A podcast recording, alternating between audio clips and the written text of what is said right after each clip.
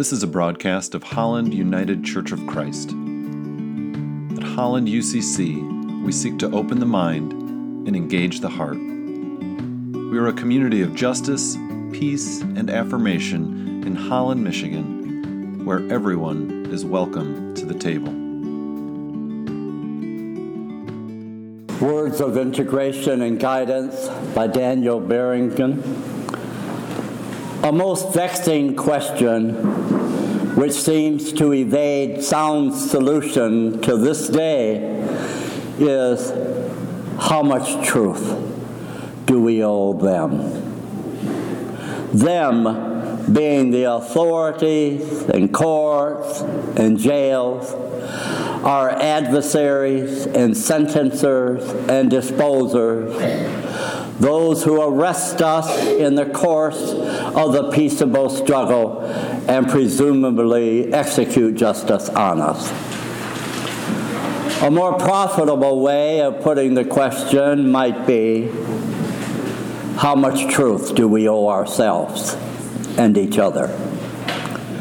We owe the truth a debt. We owe our humanity to others, even to the inhuman. Perhaps the debt is largest and least often paid in that direction. If not we, who? The question came home to me vividly in a cell in a Washington, D.C. jail, whence we had been posted after an anti nuclear demonstration. We put the question this way What should be our attitude toward the authority that constantly deceives us, conceals its intent, raises the ante on human survival, wastes the earth, jails those who resist. My brother Philip said simply, I think we are their only hope. A reading of scripture from Psalm 81 as rendered by Nan Merrill.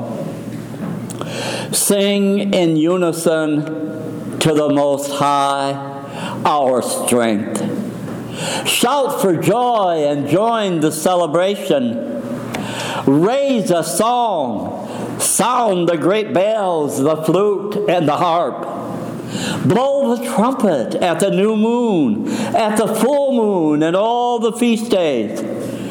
Sing in gratitude to the great hunter, to the one who seeks out all hearts.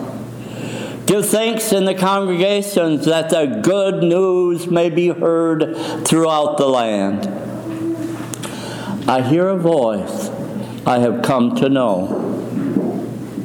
I will relieve you of your burden. Your spirit is free to create. In distress, when you call, I come to you. I answer you in the secret place of your heart. I invite you to the grace of forgiveness. Hear, O my people, while I caution you. Oh, dear friends, if you would but listen. Do not make of riches and ambition a powerful God. Do not become puffed up with pride and arrogance. I am your very breath. I have been with you from the beginning. Open your heart wide, and I shall fill it. Hear what the Spirit is saying to the church. Thanks be to God.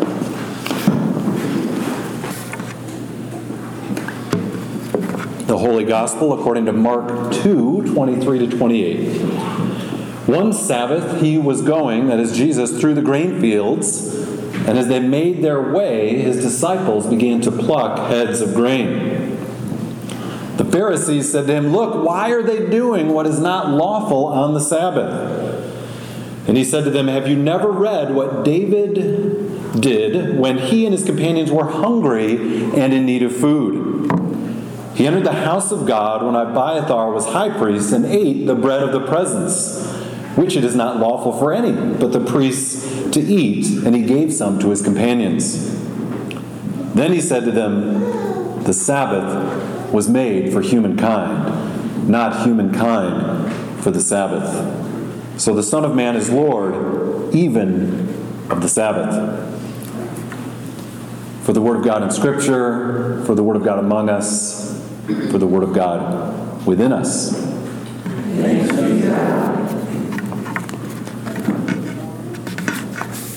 Tradition is a powerful thing, a powerful force, and it doesn't take sometimes very much for something to become a tradition.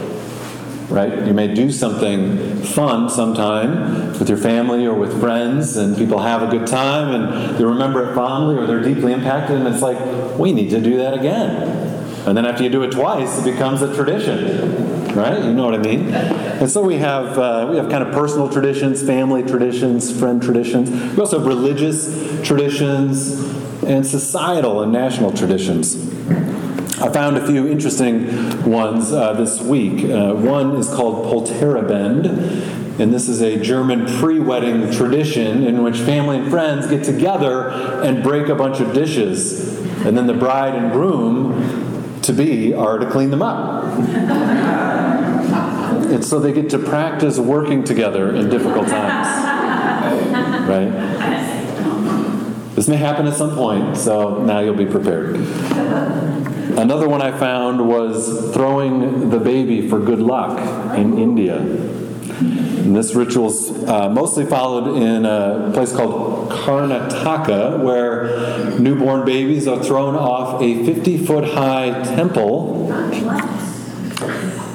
but then they're caught, thankfully, in a cloth by the family.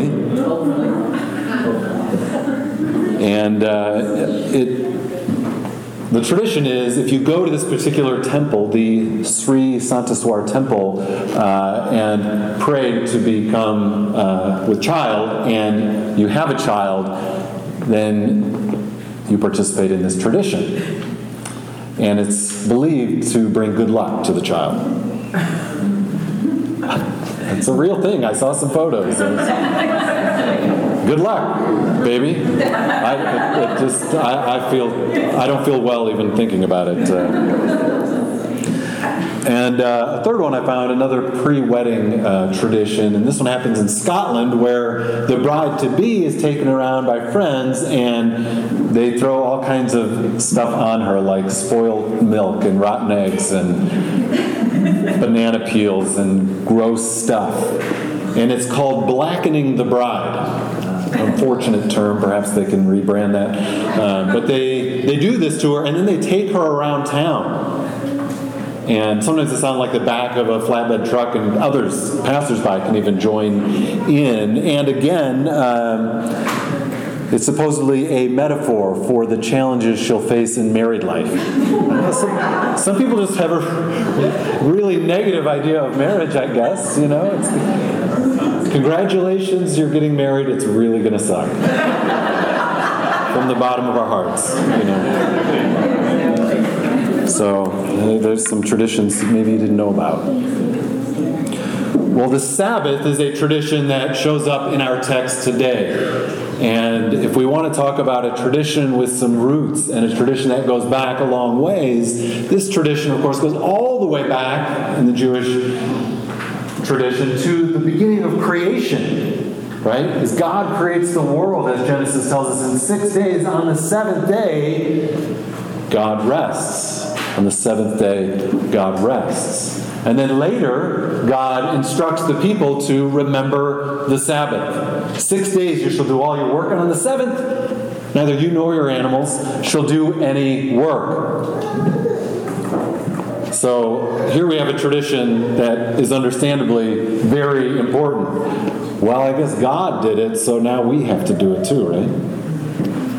And if God wrote with God's own finger in stone, yeah, that's a tradition you might think about observing. And so the Sabbath has a rich and storied history, and in the invitation to, to uh, remember the Sabbath, it's um, the time to begin observing the Sabbath is called Bein Hashemashot. It's my poor attempt at some Hebrew.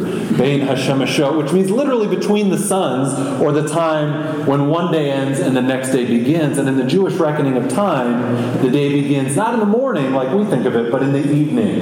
As Genesis in the creation story says, there was evening and there was morning the first day. Because of that, a day is seen to begin in the evening, not in the morning. And so Sabbath observance begins Friday evening between the suns. And just to be sure all the time was covered, Friday observance begins before sunset. Saturday, we end the Sabbath, or they end the Sabbath, after nightfall. So just a little extra time to make sure we don't miss any of the Sabbath observance. And so the Sabbath is an incredibly important tradition. And what the Sabbath is not is simply a day off. I mean, it is that, but it's not just that. If you saw it as only that, you might be missing some of what the Sabbath is trying to say. Because the Sabbath, in the Jewish understanding, is a recognition that the world that God created is perfect. In other words, God worked for six days to create, to fashion, to bring all into being. And when it was all complete, then God rested.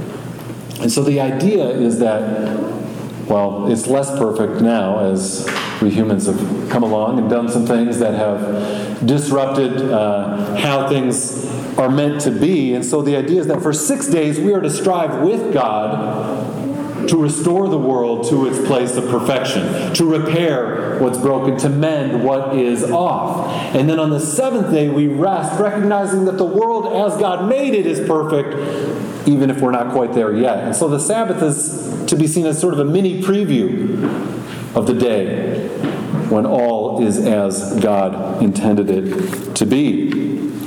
And so Sabbath is a beautiful and needed practice, and I think it's something we need more than ever in our day and in our culture, which prioritizes working and working and working. And the idea of rest, I think, is very needed for human persons and human flourishing. And it's also a, a reminder that the world doesn't depend on us.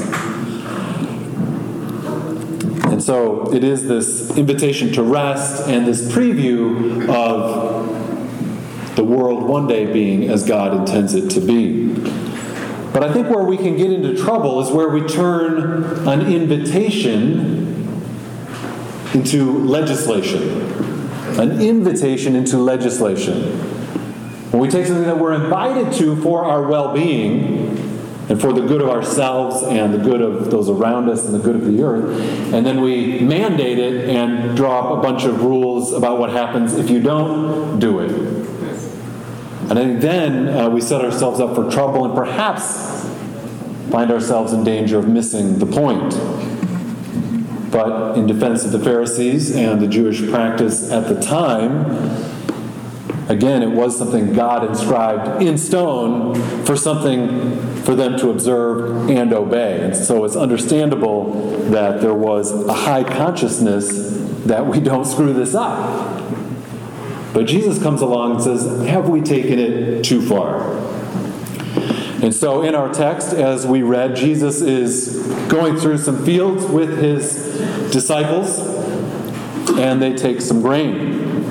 And so, Jesus is saying, when people are hungry, God's world is not perfect. God's world is not as it should be. Shalom is not present. And so, we may have this practice in which we see God's world as perfect, but is, are we creating an illusion when there are injustices all around us? And so the Pharisees say, Hey, look, why are you guys doing what isn't lawful on the Sabbath? And Jesus, in classic style, says, Well, have you never read what David and his companions did? Of course, he's speaking to religious experts, right? So you can just hear the sar- almost the sarcasm in Jesus, right? Well, have you never read? Well, of course they've read. They've got it probably memorized. They know exactly what David did in 1 Samuel 21. And Jesus says they were hungry and in need of food. And they went into this area and took some of the consecrated bread that was only for priests. And what Jesus introduces to the story, which isn't in the text in 1 Samuel 21, is the word hungry. Jesus says they were hungry and in need of food. And then he introduces the word bread. And so suddenly, when Jesus is talking about hunger and in need of food and in bread and of bread, I think suddenly he's expanding the conversation beyond this scene of just he and his disciples. Suddenly, larger things come to mind, like the food economy, oppressive tithes, which particularly hurt the poor, the production, consumption, and distribution of produce and food in rural Palestine. Jesus and his disciples are saying if there are those who are not hungry, then perhaps our religious laws, which prevent them from being fed when they could be fed, need to be rethought. And by grabbing that grain, uh, they're doing something especially that's seen as not to do on the Sabbath, and that is altering God's creation. And so by removing and plucking the heads of the grain, that's seen as altering creation. That is a big no no on the Sabbath. And I think they're doing that very intentionally, not just because they're hungry, but I think they're also, you might say, staging a protest of civil disobedience.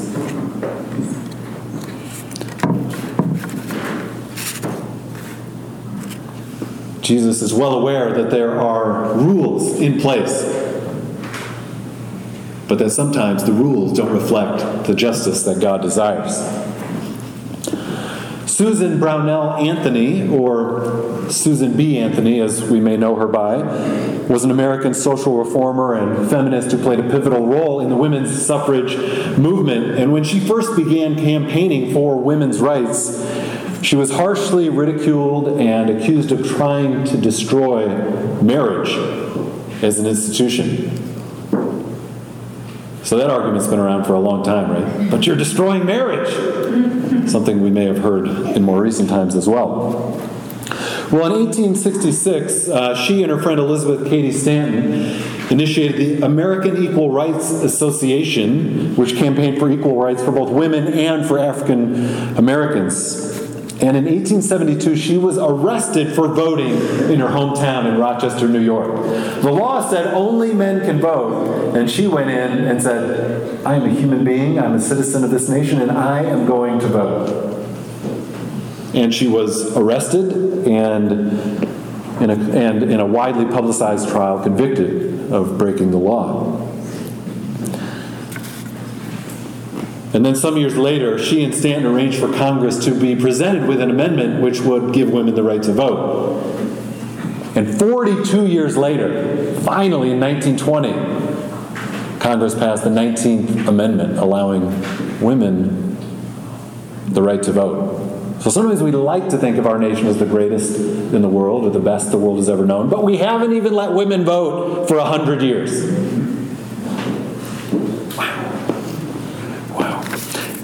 But I love that the law said you can't vote. And she said, no, I'm going to do it, even though it's illegal. And I'm going to be arrested. And so I think the invitation for us, as we think about her life, as we think about Jesus and the disciples, we think about what are laws, what are rules, what are traditions that may be obstructing justice. What are they? And am I courageous? Like Susan B. Anthony or many people in the African American civil rights movement, or Jesus and his disciples, or Gandhi, to do something about it. We might think of immigration, and it might be legal to put undocumented children in cages, but it certainly is not just. It might be legal to imprison a, dis- a disproportionate number of African Americans because of marijuana laws and other reasons, but it is not just. It may be legal for our nation to have nuclear weapons which could wipe out the entire earth, but it is not just. And it's even less just when we think we can tell the rest of the world who can have it and who cannot. And it may be legal for the wealthy to find tax loopholes which get them out of paying taxes that the poor absolutely have to pay, but it is not just. And it might be legal in some places to discriminate against people for a job or a place to work based on their gender identity or their sexual orientation, but it is not just.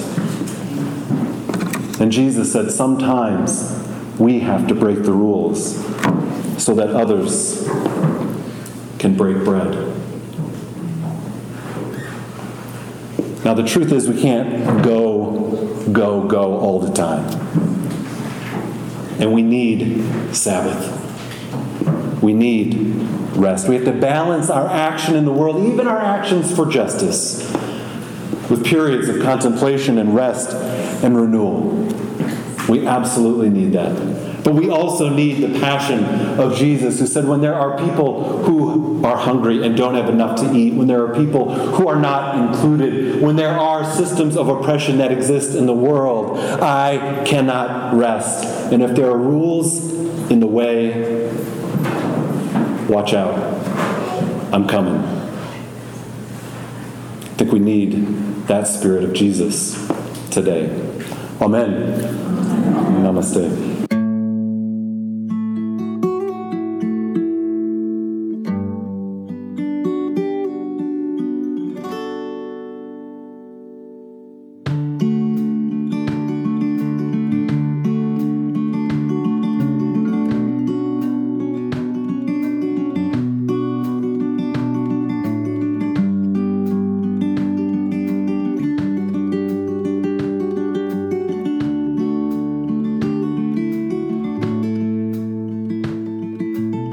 Invited to join us for worship on Sunday mornings at 10 a.m. at the Holland Area Arts Council in downtown Holland. And for more information, how to get involved, or to support our work, like us on Facebook or visit hollanducc.org.